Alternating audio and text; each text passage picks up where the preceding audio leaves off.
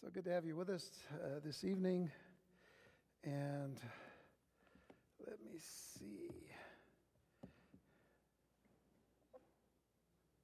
You know, I'm all backwards here. Here we go.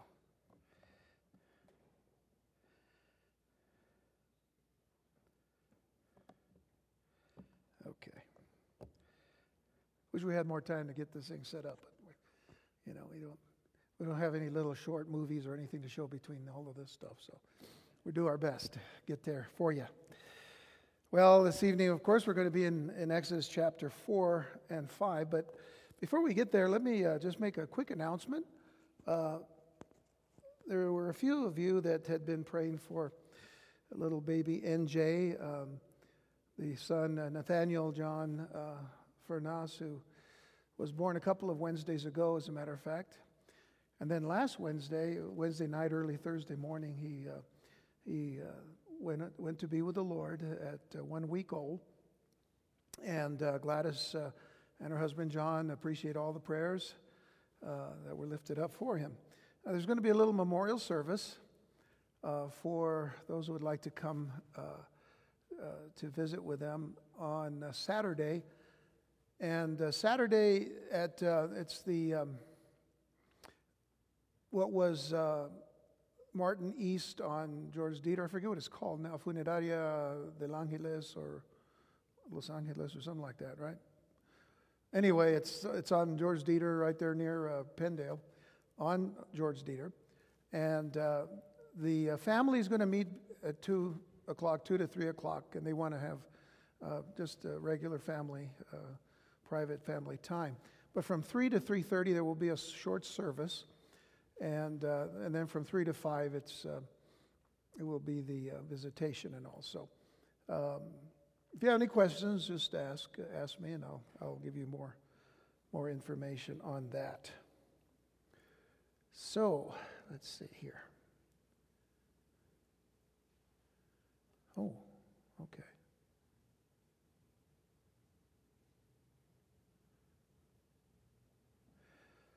We are going to be again in Exodus, uh, Ezekiel, not Exodus, Ezekiel, Ezekiel chapter 4. So let's, let's look at that passage together. And I'd like to read verses 1 through 8, I believe. Yeah. Ezekiel 4, verses 1 through 8, as we continue on in our study of the book of Ezekiel. I tell you what, before we read that, because I had this all planned out and I just had a quick little senior moment. But uh, before we read Ezekiel 4, uh, I, want to, I want you to turn, and it's not going to be up here.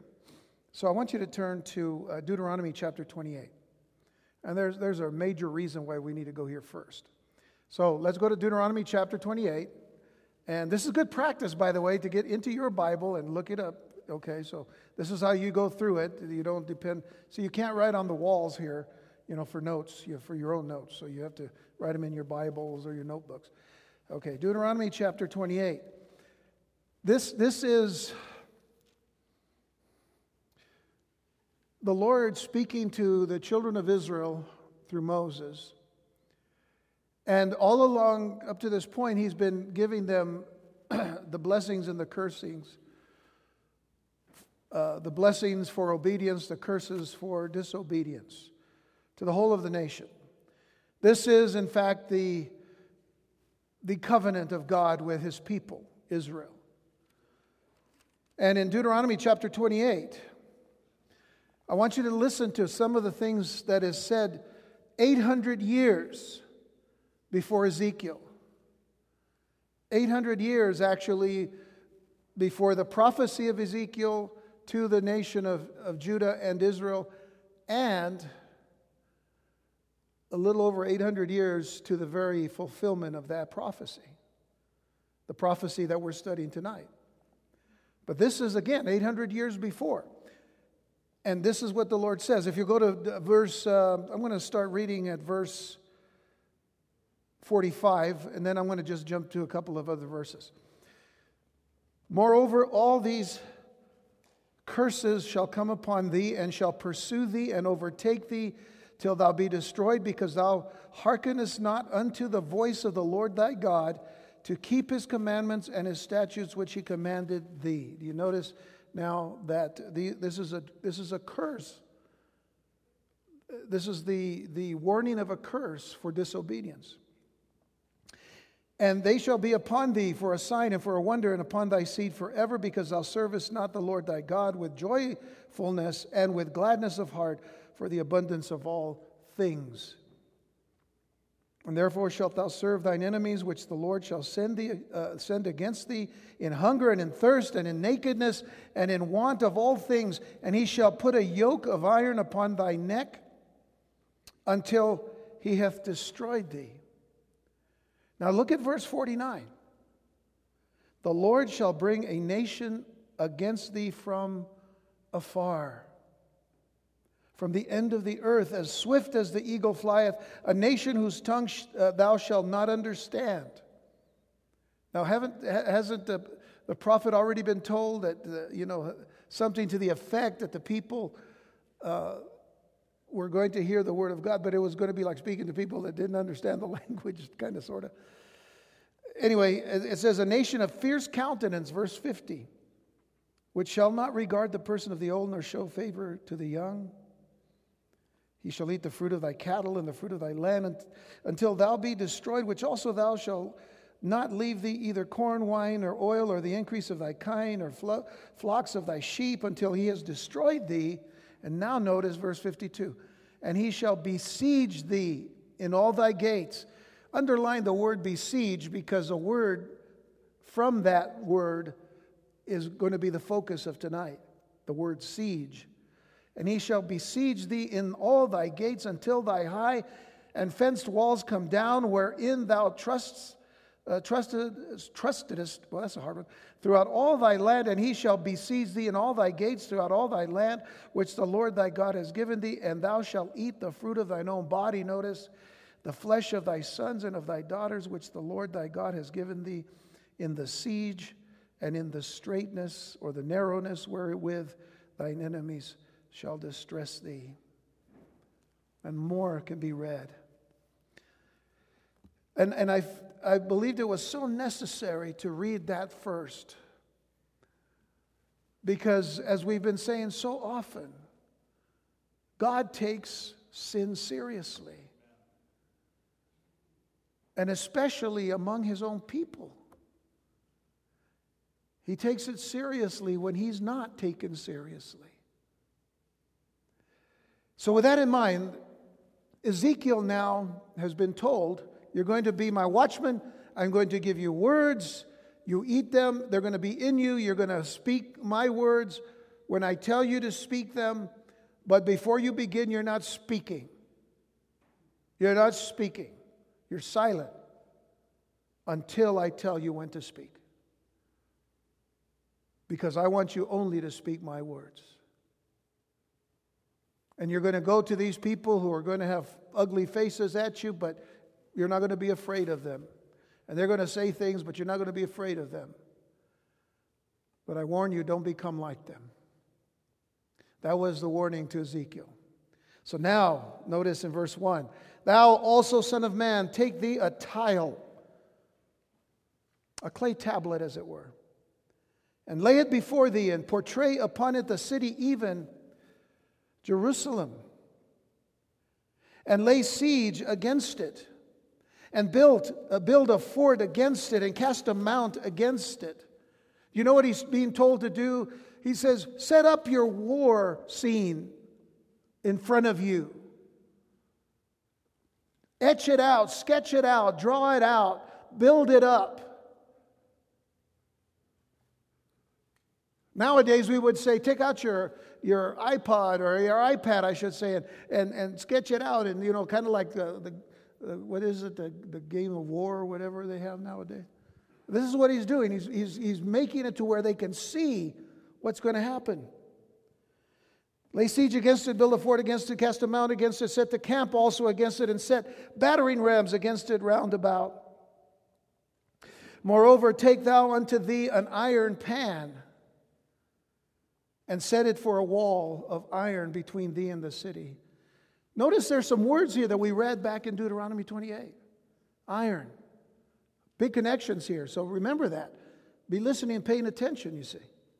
Moreover, take thou unto thee an iron pan and set it for a wall of iron between thee and the city, and set thy face against it, and it shall be besieged, and thou shalt lay siege against it. This shall be a sign to the house of Israel. Lie thou also upon thy left side, and lay the iniquity of the house of Israel upon it. According to the number of the days that thou shalt lie upon it, thou shalt bear their iniquity. For I have laid upon thee the years of their iniquity according to the number of the days, 390 days. So shalt thou bear the iniquity of the house of Israel. And when thou hast accomplished them, lie again on thy right side, and thou shalt bear the iniquity of the house of Judah forty days. I have appointed thee each day for a year. And therefore thou shalt set thy face toward the siege of Jerusalem, and thine arm shall be uncovered, and thou shalt prophesy against it. And behold, I will lay bands upon thee. In other words, you'll be tied up, and thou shalt not turn thee from one side to another till thou hast ended the days of thy siege. Every true calling to ministry begins with a personal encounter with the God of Abraham, Isaac, and Jacob. Ezekiel's calling to the prophetic ministry was with visions of God and his glory. I don't think you can get any more personal than that. But his service to the Lord was with a special series of messages that focused on God's coming judgment upon Judah and Jerusalem. Remember that Ezekiel was an exile in Babylon who had, who had been called to minister to his fellow Jewish exiles. And as with any exiles held captive, captive by, by foreign powers, his, his audience was discouraged. They were discouraged over their, hardness, their hardships and their sufferings. They longed to be set free and allowed to return to their homeland. More than anything else, they wanted to hear a message of hope. But the Lord knew that what they really needed to hear was the truth. And so Ezekiel was made a watchman by the Lord to be one, the one to sound the warning blast of approaching judgment. He was not to be afraid of the people's faces, he was to hear uh, God's words and speak them and them only to the people. And, and he was told not to become rebellious as the people had become. But what was so significant at the end of chapter 3 were the words of the Lord that essentially put Ezekiel under some house arrest to be bound and his tongue silenced until the Lord spoke to him and would open his mouth to say, Thus saith the Lord. And as we enter chapter 4, we see Ezekiel being made a human telestrator. You ever seen the presidents that have their telestrator machines, you know, so they can kind of, uh, yeah, they, they, they, they, they cheat uh, you know, that way. But just if they turned them around, you get to see what they're doing, you know. Telestrator is another thing. You know, telestrator is something like they use in NFL, you know, on the TV when they're doing etching out games and stuff, you know. So you got all of these things, you know, all these devices. Well, that's what he's become. God is using him as this human telestrator to diagram the siege that would be coming upon Jerusalem. We need to begin with the, the, the, first four verses, which is, or the first three verses, which is the fact of the siege. The fact of the siege. And as we read already in Deuteronomy, the Lord had prophesied there was going to be a siege. Of course, Babylon wasn't mentioned in Deuteronomy, but now we realize the connection. We go back to verse 1. It says, Thou also, Son of Man, take thee a tile and lay it before thee, and portray upon it the city, even Jerusalem. And lay siege against it, and, and build a fort against it, and cast a mount against it. Set the camp also against it, and set battering rams against it round about. Moreover, take thou unto thee an iron pan, and set it for a wall of iron between thee and the city and set thy face against it. And it shall be besieged, and thou shalt lay siege against it. This shall be a sign to the house of Israel. The tile, oftentimes called a clay tablet, was essentially just a brick, a brick of about 12 by 14 inches. Excuse me. One second.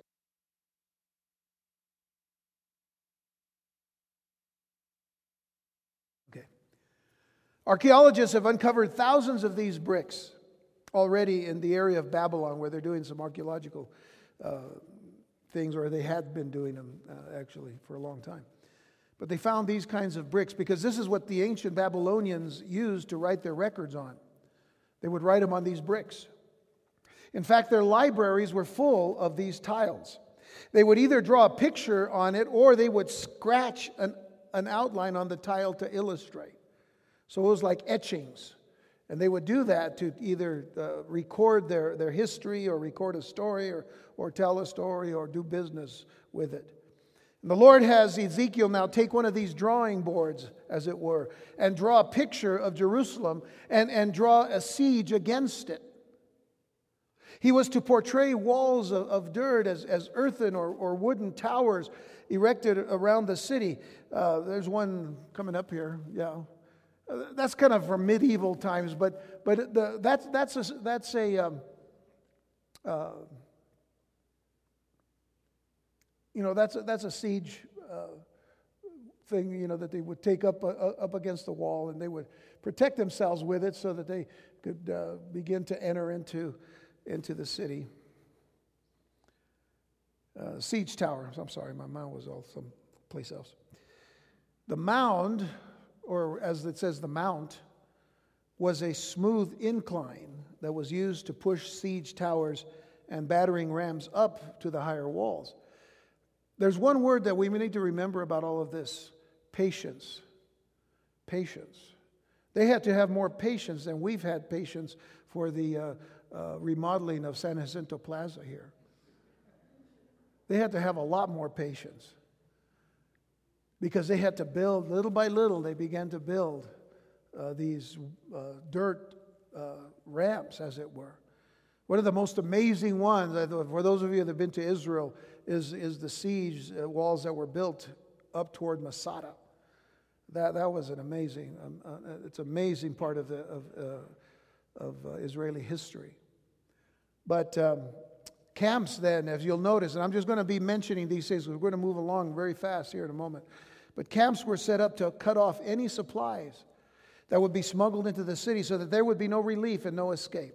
So that was another part of the siege. That when you siege, when you when you besiege a city, you know you're cutting off all of the lifelines. One of the greater lifelines, of course, is water, and and uh, there's no mention of that here, but, uh, but, but I'm sure that this, this was, uh, you know, we can go back to Hezekiah's tunnel and all of that with the water that was going in and uh, into Jerusalem. But uh, that's for another time. The battering rams are very important here because they were constantly hammering, and that hammering of the walls and of the do- uh, gates was, a, uh, was done to weaken the city walls. Everything was done to weaken. It takes time.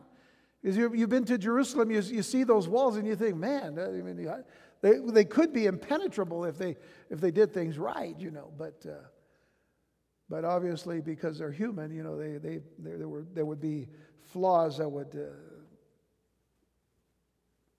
be uh, exploited. Now, the iron plate that is mentioned in verse 3, it signified the barrier between God and his people the iron plate. And I, as I mentioned back in, in, Deuteronomy 28, there was a mention of iron there. So there's, there's somewhat of a connection. We can go back and look at it another time. But the, the, the prophet took this plate of iron and he pushed it between him and the city. Now, this again is all, uh, this is show and tell. This is all show and tell. He's doing everything that God is telling him to do so that he can show what is going to happen to Jerusalem. So he puts this plate between him and the city, showing how God himself, in other words, that mock up, you know, drawing of the city, and he places himself you know, in a position where he puts that plate between them and Jerusalem. Showing how God Himself was coming against the city. And the idea was that God's face was set against Jerusalem, and any cries for help would fall on deaf ears because they wouldn't make it past the iron wall. Can we, as His children, even today, cause such a barrier to exist between us and our God? Sure, a barrier in fellowship. A barrier in fellowship can develop because of sin or, or leaving our first love. A barrier in prayer. As pointed out by the, the prophet Isaiah in Isaiah 59, verses 1 and 2. When Isaiah says, Behold, the Lord's hand is not shortened, that it cannot save, neither his ear heavy, heavy that it cannot hear.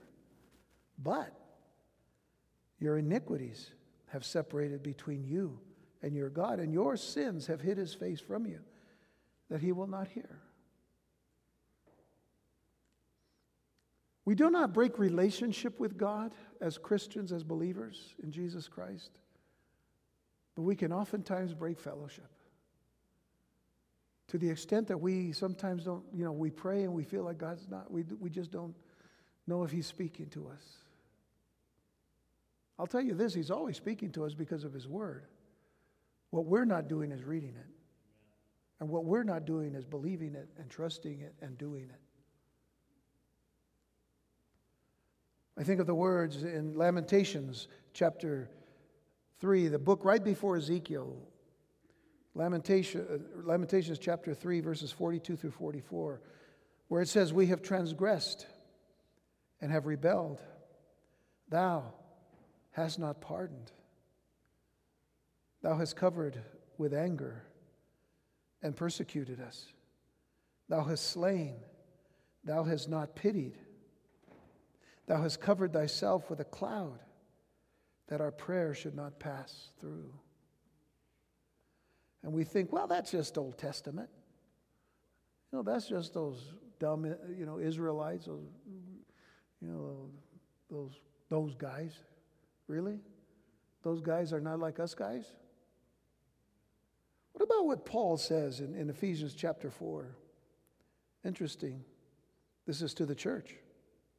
To the church, he says, and grieve not the Holy Spirit of God, Ephesians chapter 4, verses 30 to 32. He says, Grieve not the Holy Spirit of God, whereby you are sealed unto the day of redemption.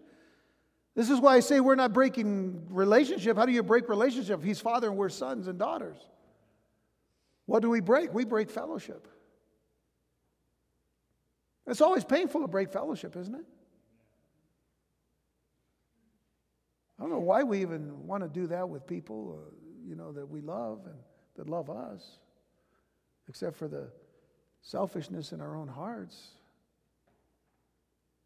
Grieve not the Holy Spirit of God, whereby you are sealed unto the day of redemption. He goes on and he says, Let all bitterness and wrath, anger and clamor. Clamor is an interesting word. Clamor is like loud crying, but, but, but it's like shouting. It's like, like just uh, it, a, a, shouting of anger, so to, so to speak. He says, Let bitterness and wrath and anger and clamor and evil speaking, maliciousness be put away from you. With all malice, be, let, let it be put away from you. This is not you anymore.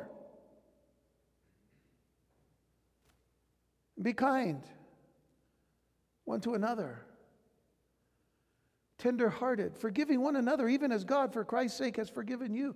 You know, this is not disconnected to the attitude of the children of Israel amongst themselves. Even today, there are such tensions in, uh, from you know one Israeli to another at times. But for, for believers in Jesus Christ to be in this kind of condition, it isn't to be.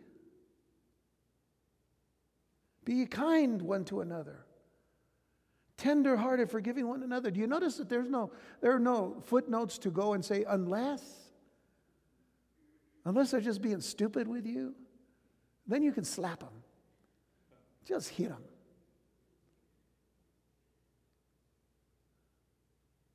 I, I, I, don't, I better not. I don't have time to get into the political issue right now. Even as God, for Christ's sake, has forgiven you. So we have the fact now of the siege. The fact of the siege is out. This is what's going to happen in the near, very near future because of your disobedience. Now, the length of the siege is, express, is explained or given to us in verses 4 through 8. Lie thou also upon thy left side and lay the iniquity of the house of Israel upon it. According to the number of the days that thou shalt lie upon it, thou shalt bear their iniquity. For I have laid upon thee the years of their iniquity, according to the number of the days, 390 days. So shalt thou bear the iniquity of the house of Israel. And when thou hast accomplished them, in other words, he's going to be actually laying down on his, on his left side and looking north. Why north? Because north was the northern kingdom of Israel. The ones who had all the evil kings. The ones who moved away from the place where God said to worship him. And went up to the north and not only, you know, set up an altar, but used the altar to worship other gods. 390 days, 390 years is what he says was the time of the, the iniquity, the bearing the iniquity of the house of Israel. And then uh, when thou hast accomplished them, lie again on thy right side. So now he turns over to his right side and he faces south. And thou shalt bear the iniquity of the house of Judah forty days. I have appointed thee each day for a year. Therefore, thou shalt set thy face toward the siege of Jerusalem, and thine arm shall be uncovered, and thou shalt prophesy against it. And behold, I will lay bands upon thee, and thou shalt not turn thee from one side to another till thou hast ended the days of thy siege. In other words, this was upon Ezekiel. Ezekiel was going to be bound in the position Every time he laid down, because uh, you need to realize this, he couldn't just lay down on his side for 390 days and then turn over and go and look the other way for another 40 days. That's, that's, a little, that's, that's over a year, isn't it? But he did this every day. Ezekiel was to lie on his left side for 390 days to represent the years that Israel sinned against the Lord. It was obvious, a vivid, uh, obviously a vivid uh, object lesson for the people to see. But I don't want you to get the idea that he didn't get up to eat and, and go to the necessary facilities, because he did. But the majority of his day was spent in this position, bearing the iniquity of the house of Israel, a day for each year. And now Ezekiel was to act out this symbolic drama for a total of 430 days. You know, you add the one, uh, 390 and, uh, and the 40. But it is difficult to determine the reason for, for, for these particular time frames. It really is. I, have read and heard and, and, studied so many different you know, beliefs of how this is all set up and why. But uh, take, for example, the, the northern kingdom of Israel. Northern kingdom of Israel only lasted 254 years historically. Yet they were going to suffer how, how many year, uh, years? 300, or they sinned 390 years. So there's, a, there's an inclusion of, of time uh, that, that, uh, that uh, kind of um, uh, goes over, you know, uh, overlaps, I should say, from, from the northern kingdom to the southern kingdom when they were all one kingdom, for example. perhaps we need to consider the phrase, the years of their iniquity, not the years of their existence. So, the years of their iniquity as a people, this is what God is judging. And God really only knows what the lengths of, uh, why the lengths are the way they are, and we can only speculate, honestly.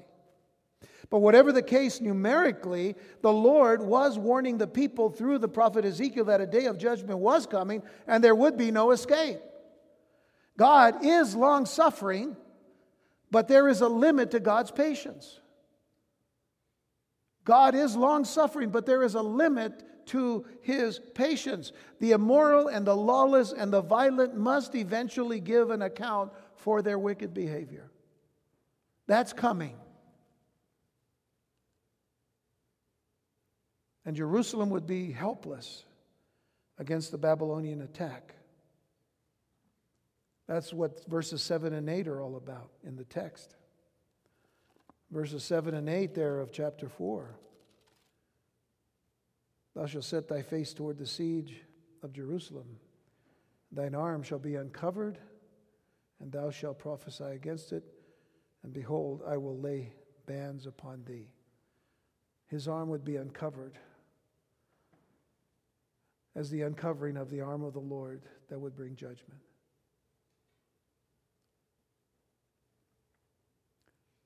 Again, I would say that we, we cannot separate the God of, of, of, the, of the people of Israel in the Old Covenant and in, in, in, the Hebrew Scriptures from, from the God who is the God of both Old and New Testament, right?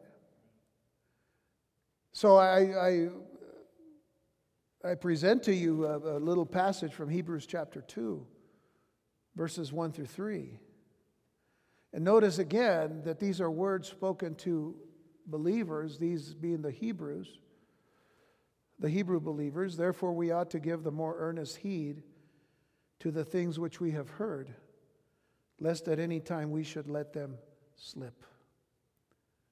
So, the principle the spiritual principles remain the same. For if, the, for if the word spoken by angels was steadfast, and every transgression and disobedience received a just recompense of reward, how shall we escape?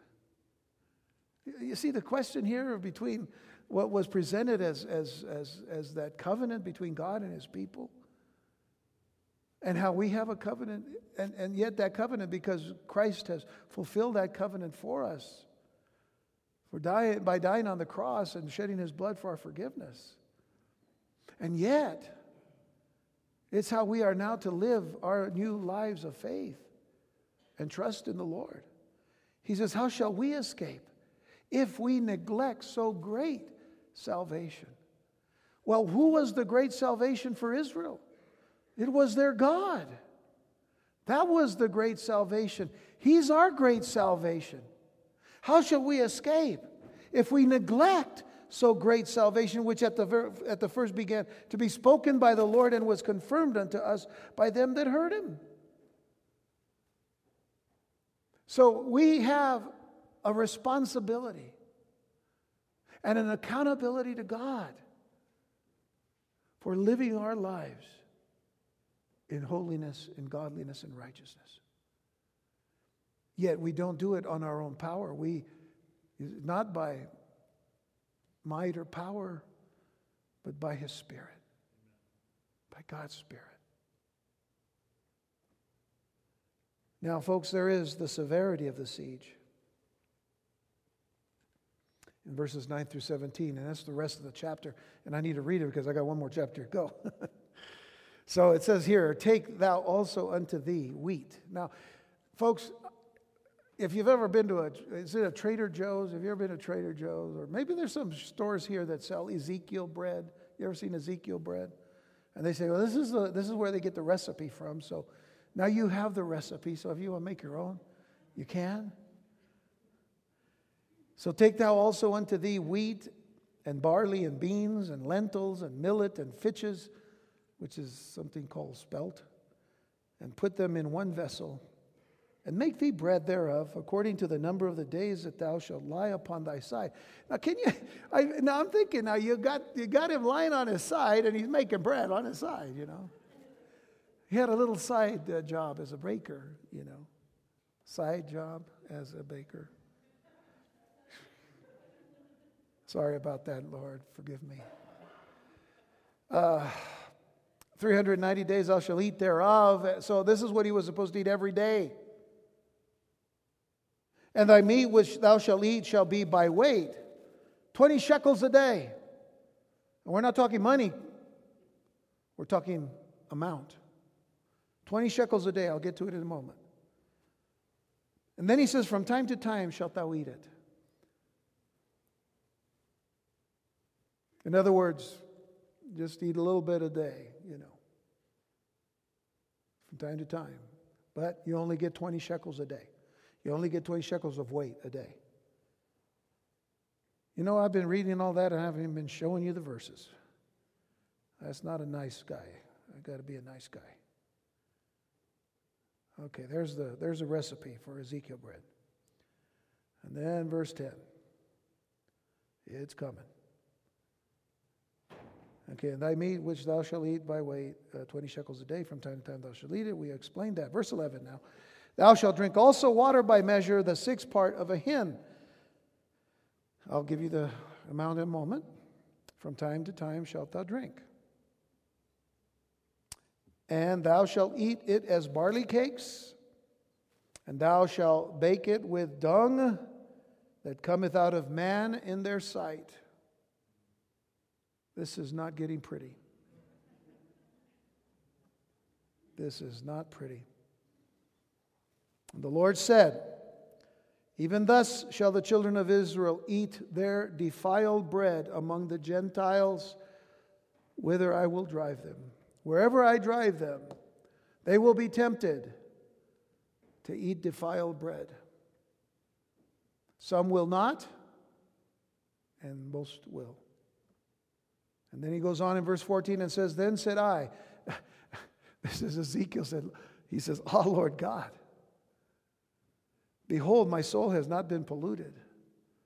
I have not polluted myself in this manner. Because you see, any contact with human excrement or dung was uh, it was uh, unclean. It would make a person unclean, and, and then they would have to be set outside of the camp. That's why every you know their their facilities were outside of the camp. He says, I haven't been polluted for, for, from my youth up until, even until now. Have I not eaten of that which dieth of itself or, or is torn in pieces? Neither came there abomin, abominable flesh into my mouth. And then he said unto me, Lo, I have given thee cow's dung for man's dung. Okay. But at least they need to know what's going to happen. So you use this as a picture and thou shalt prepare thy bread there, therewith. You still, I tell you what, even with cow dung, it's going to be a little on the strong side there. And he goes on and says, Moreover, he said unto me, Son of man, behold, I will break the staff of bread in Jerusalem. Now, this is the important part. I will break the staff of bread in Jerusalem, and they shall eat bread by weight and with care, and they shall drink water by measure and with astonishment that they may be that, that they uh, that they may want bread and water and be astonished one with another astonished one with another and consume away for their iniquity. So here was a sign of terrible terrible suffering. The lord instructed ezekiel to eat a strict meager diet for 390 days.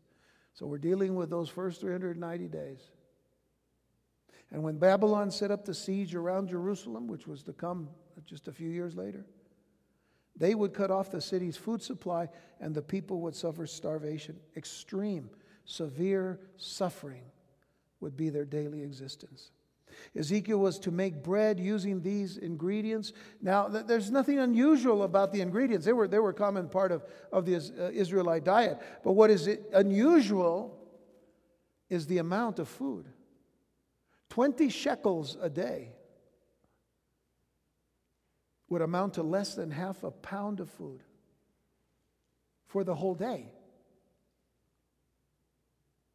I'm not, I'm not, I don't know who did this, but you might have gone and had a, you know, you might have had a, a big, huge Carl's Jr., you know, seeping, you know, this juicy, you know, thing that's got about half a pound of beef in it in one sitting and then you go home and, and eat something else, you know. And you probably ate something for breakfast. See, so uh, that uh, th- this is eating just a, a, a, a half a pound of food. Well, let's just call it this way eight ounces. Eight ounces of this bread. Eight ounces of this bread for the whole day. That's why he says from time to time Don't eat it all at one sitting, but from time to time, eat. One sixth of a hin that is mentioned here would be about two thirds of a quart of water to drink from time to time throughout the day. That was it. Eight ounces of bread and 21.3 ounces of water. The use of dung for fuel mixed with straw and left to dry was practiced throughout the Middle East where there was a scarcity of wood. This dung burned slowly and it did give off a foul odor, as you can imagine, but the Lord does not tell him to use the uh, animal dung. He actually tells him to use the human waste, which was, of course, unclean to the Jew. And this again was a sign of judgment against them. Had to have been public so that everybody was like freaked out by what he, they were seeing and hearing. But why the shock treatment? Because we, we have to think is, why, why this shock treatment? I believe it was to show what defiled looks like in God's eyes. What does defiled look like in God's eyes? And what does defiled smell like in God's nostrils? You get the picture? You know, we, we cover up so much today with all kinds of things perfumes and colognes, but that's a good thing. I mean, that, that's a good thing. Please understand, you know. Time out.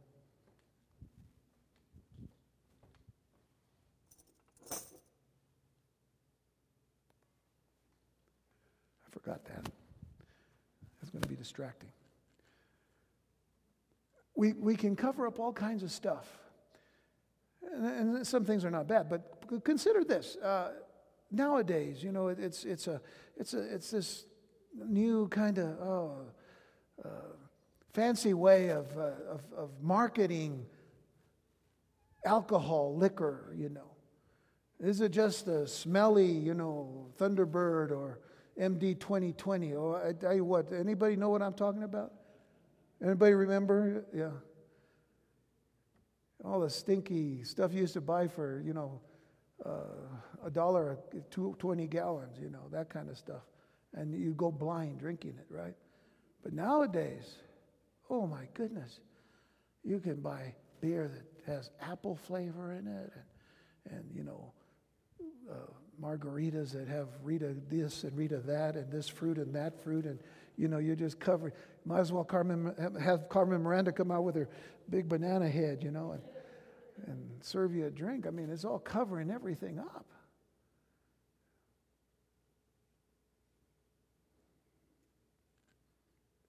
But sin smells to God. And it's not a pleasant odor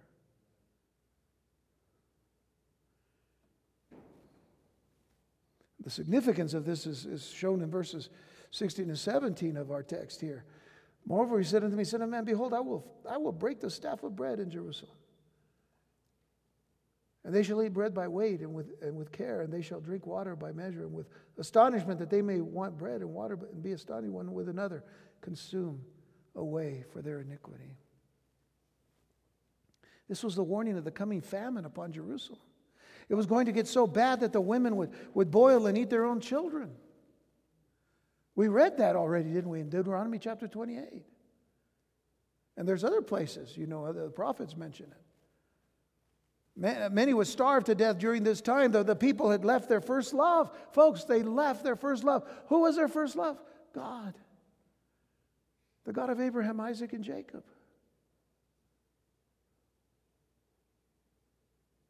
People are leaving their first love today.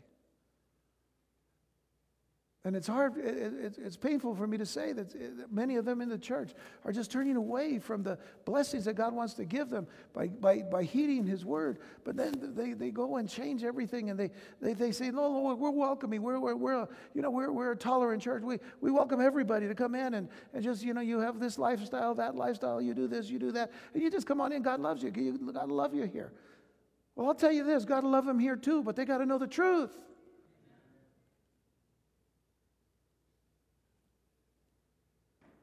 So we're not knocking the doors down to get in here. I do thank you for being here. And I'm very grateful all who come on the weekends and are truly a blessing to us here. Pray for us and sustain this ministry God has given us of teaching God's Word from Genesis to Revelation, verse by verse, chapter by chapter, book by book. There's a prophecy in the book of Amos that uh, says that there's a famine in the land, but it's not a famine for food, but a famine for the Word of God. We're there now in this country. We're more about entertaining people and making people feel good than we are about making people be right before God. Judgment truly begins first in the house of God, doesn't it? What does Peter say in 1 Peter chapter 4 verse 17? He says for the time has come that judgment must first begin at the house of God. And if it begin if it first begin at us, what shall the end be of them that obey not the gospel of God? What is it going to be when people do not obey the gospel? The good news. It's good news if we'll obey it. But if we don't, what will the end be? Well, the whole chapter of chapter 5 is, is, speaks to us of the results of the siege. And I didn't get that slide in there, so it starts at verse 1. And thou, son of man, take thee a sharp knife, take thee a barber's razor, and cause it to pass upon thine head and upon thy beard. And then take thee balances to weigh and divide the hair. Thou shalt burn with fire a third part in the midst of the city when the days of the siege are fulfilled. And thou shalt take a third part and smite it with a knife or a sword. And a third part thou shalt scatter in the wind and I will draw out a sword after them. Thou shalt also take thereof a few in number, and bind them in thy skirts. And then take of them again, and cast them into the midst of the fire, and burn them in the fire, for thereof shall a fire come forth into all the house of Israel. The prophet was to save both his head and uh, uh, to shave both his head and his beard, and was to place the hair into three equal parts. Now, baldness may be in style today.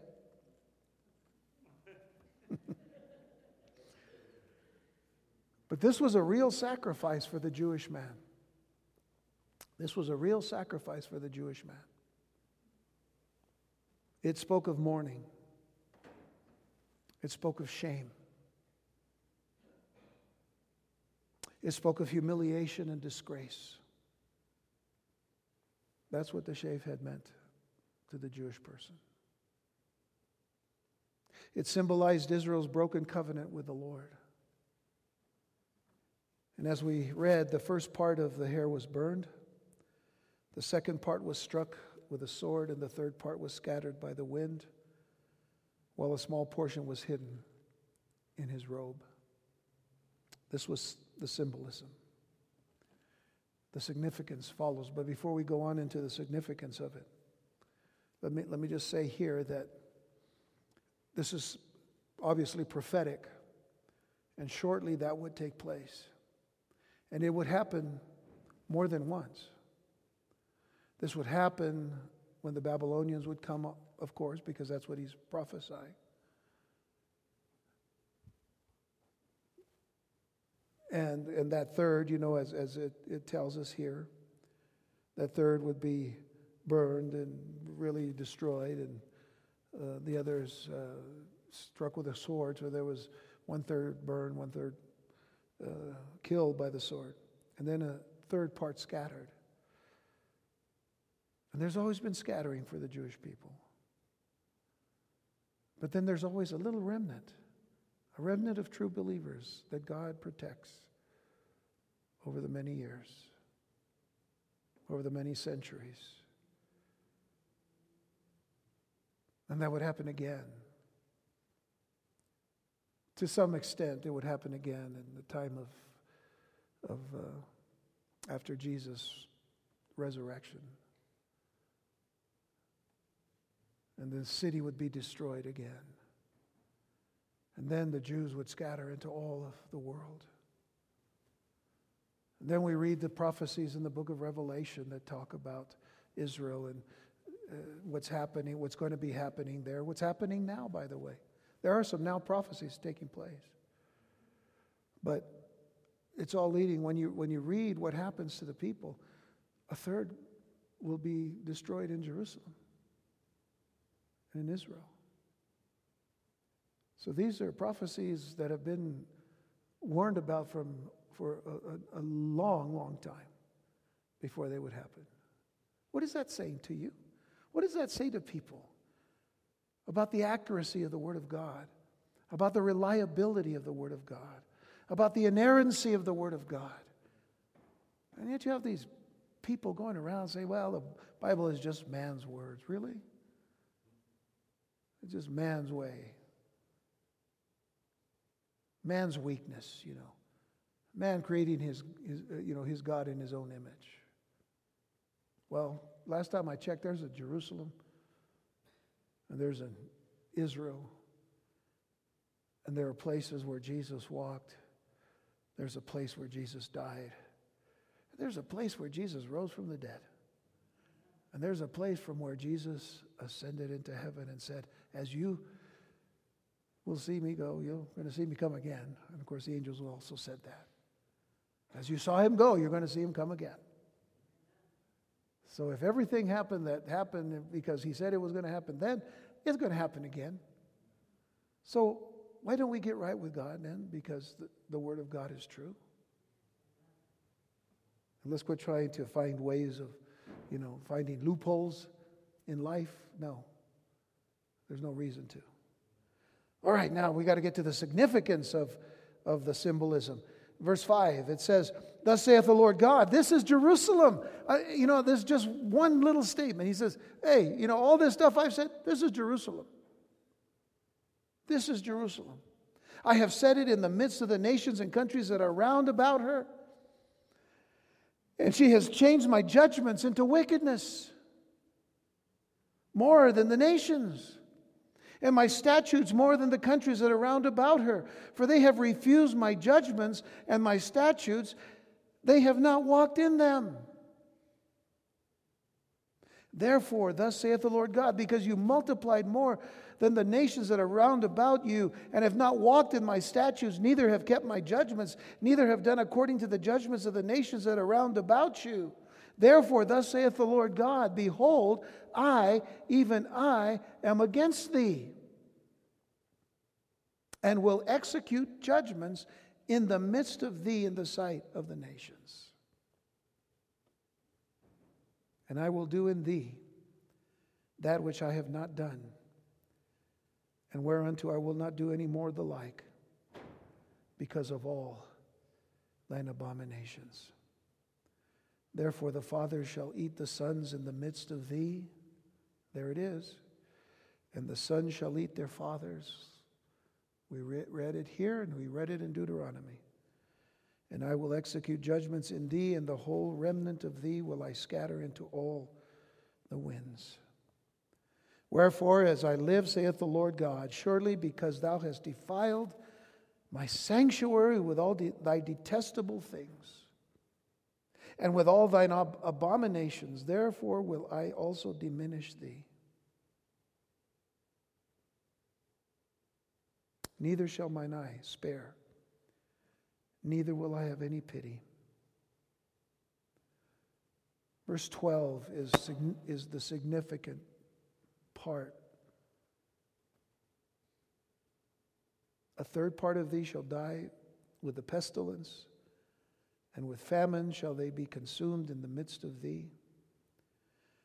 And the third part shall fall by the sword round about thee. And I will scatter a third part into all the winds, and I will draw out a sword after them. Thus shall mine anger be accomplished, and I will cause my fury to rest upon them, and I will be comforted. May I tell you that the word comforted there literally means to be avenged. I will be avenged.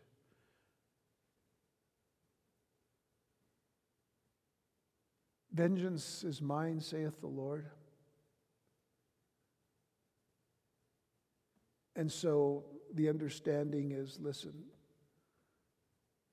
for God to have to bring this judgment about weighs heavy upon his heart because these are his people. But his law and his glory, his truth, his name, his person are so much greater.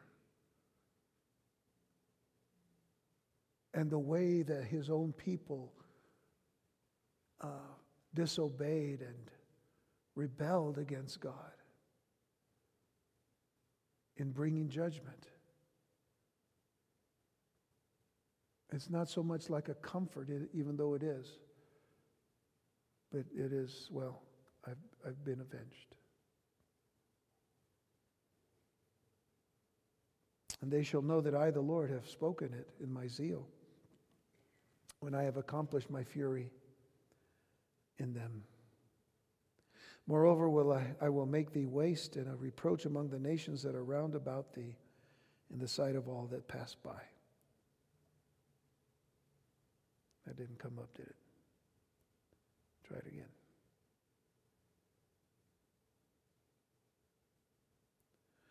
Important because of the word waste.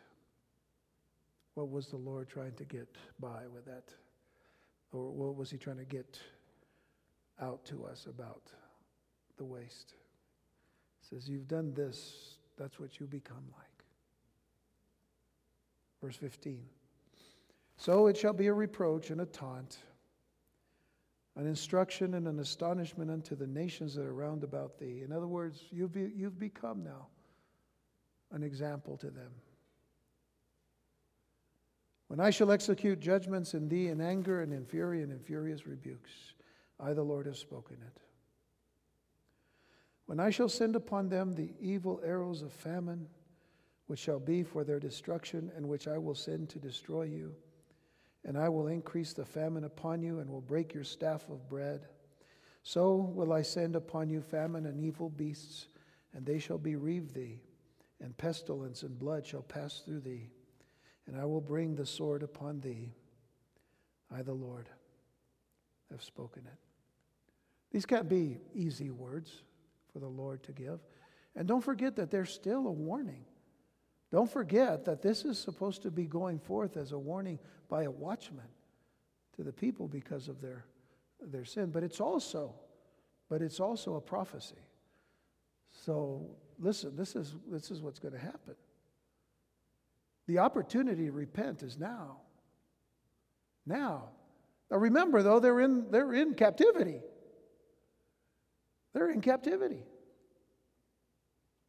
So, verse 12, as I said, inter- in, interprets the visual act of the shaving of Ezekiel's hair and, and, and beard to predict that one third of, of Jerusalem's people would soon die by pestilence and famine. That's, that's the fire, the fire of this pestilence and famine. Another third would die by the sword, the invasion. And, and the final third would be scattered as they fled the devastated city. I, I don't think I'm far in, in saying that, you know, when you t- think about pestilence and famine, that uh, these are direct results of, of, of, of catastrophic events. And uh, if you'll go back in history to, uh, to the end of World War II and, and the, the, the dropping of the uh, atom bomb in, in, in Japan, twice in Hiroshima and Nagasaki. And, and, and, and think about the, the destruction and, and, and what happened to the people. What was, what was the end result of all of these things? Because of the war, because of all of this tension. And, and, and, and finally, things had to happen, and this, this happened, and, and, and uh, there was a burning, and there was pestilence and the famine. Interesting to think about, isn't it? And today we are greater in the sense of what we have militarily as far as weapons are concerned. Weapons of mass destruction. They're all around us.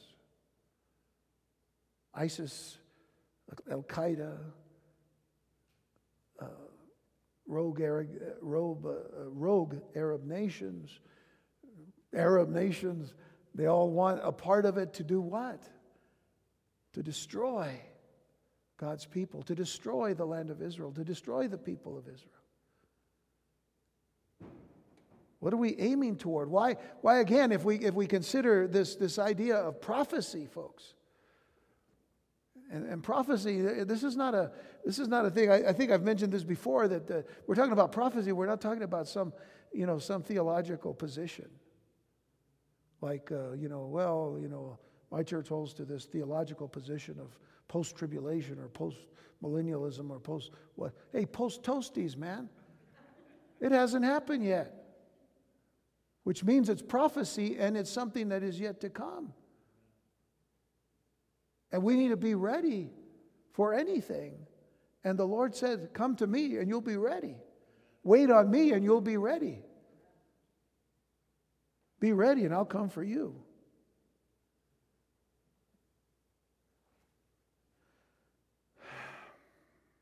The final third would be scattered as they fled the devastated city. The few strands that were put into his robe they, they, they represented the remnant that would be saved. Some people might ask the question why was the Lord angry with his people? It brings us back to our, our, our initial beginning here. I mean, it, is not God angry at sin every day? This is what the Bible says. God is angry at sin every day. Why was the Lord angry with his people? Well, they rebelled against his law. You can mark that in verse 6 of chapter 15. They defiled the temple. That's in verse 11. They did more abominations than the heathen nations. That's verses 5 and 6. And they did not glorify the Lord, but they used all of his blessings to promote their sin. They used all of God's blessings and still they promoted their sin. Wow. In closing, let me say knowledge brings responsibility. Knowledge brings responsibility. To whom much is given, much will be demanded. Let me ask you these questions What are we doing with the knowledge that we have in the Word of God.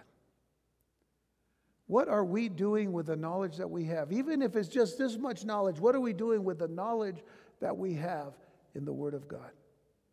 Secondly, are we responding to His Word every day? Are we responding to His Word because we read His Word every day? Now, if you're not reading His Word every day, I would encourage you to do that. But are we responding to His Word? The word that speaks to our hearts, the word that says to us, listen, we're moving in the wrong direction here. I want you to be moving with me. I want to be the one to move you. You need to let me. Come back to me. Eventually, what does Jesus say? Come unto me, all you that labor and are heavy laden, and I'll give you rest. Why are they burdened and heavy laden? Because they're doing things on their own. They're not trusting in the Lord who said, I'll, I'll, I'll be with you. I'll be your strength. I'll be your wisdom. I'll get you through the hard times and you're going to have them. You just need to stay faithful. Stay faithful with me. Thirdly, is it shaping? Is the Word of God shaping our lives in holiness and godliness? Is it shaping us? I struggle sometimes when I read things on Facebook by people that I may know. Not any of you, not talking about any of you. I don't get on, I was telling Roger, I don't get on very much, you know. I don't get on very much, but, you know, but sometimes I'll read some stuff. And some people will be talking, oh, praise the Lord, this and praise the Lord, that. And then all of a sudden they put a post in there and they've got all this language, man. I'm like, Jekyll and Hyde, man, what happened here? You know, one day they're this way and the next day they're, they got the big words, man, equal. It's like, oh, what happened here?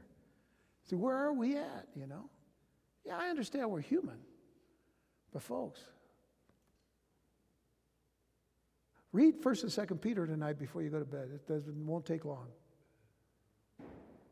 In chapter 1 of chapter uh, of, of 1 Peter, Peter quotes from the Old Testament, from the book of Le- Leviticus, when God says, Be ye holy, for I am holy. Now, can we be holy in and of ourselves? No. But we surrender. We surrender to the righteousness of Christ. And as Christians, we now put on the, uh, the righteousness of Christ. Read Romans chapter 13. I'm giving you a lot of homework tonight, and I'll, I'll be watching. Let me close with 2 Peter chapter 3, verses 9 through 12, because this, have a, this has a, a prophetic connotation to it all, but it also has a present connotation. 2 uh, Peter chapter 3, verse 9. It says, The Lord is not slack concerning his promise, as some men count slackness, but is long suffering toward us, not willing that any should perish, but that all should come to repentance. Amen? But notice in, the, in verse 10 But the day of the Lord will come as a thief in the night, in the which the heavens shall pass away with a great noise, and the elements shall melt with fervent heat. The earth also and the works that are therein shall be burned up. That's yet to come. But notice verse 11 Seeing then that all these things shall be dissolved, what manner of persons ought you to be in all holy conversation, which is conduct, in all holy conversation and godliness? And lastly, verse 12 looking for and hasting unto the coming of the day of God. Looking for that day wanting it to come as soon as possible. Looking for and hasting unto the coming of the day of God, wherein the heavens, being on fire, shall be dissolved, and the elements shall melt with fervent heat. Uh, Peter, under the inspiration of the Holy Spirit, said, I better remind you of something. I told you once it's going to happen, but now you need to get your life right. Why? Because it's going to happen. So I mentioned, you know, the, the dissolving and the elements melting with fervent heat twice so that you'll know how we are to live when Jesus comes. Amen? Amen. Father, thank you for allowing us the opportunity to get through these uh, two chapters, Lord. A, a, very general message, but nonetheless, um, looking carefully at some of the specifics. I pray, Father, that we did. I pray that we continue. I pray, Lord, that you will. Um, Help us and strengthen us, Lord, as we, as we read your word tonight, as we prepare to uh, go to sleep and rest and, and uh, Lord, uh, be used of you tomorrow in whatever capacity and calling you've given. I bless you. And I praise you so much, Lord God, because you have been, Lord, for us a, a, a wonderful, a, a long suffering God a merciful God, a gracious God. But you continue to be a holy God and a true and righteous God. And Lord, we, we need to understand how important it is for us to surrender to the power of your Holy Spirit. To know, Lord, it isn't by our strength that we can be these things or that we can do these things, because we, in, our, in and of ourselves, can do nothing without Christ. And so, Father, Fill us with your Spirit. Baptize us in your love. And grant us, O oh God, your peace that passes understanding and fills our hearts and minds with all of who you are. And we ask this in Jesus' name. Amen.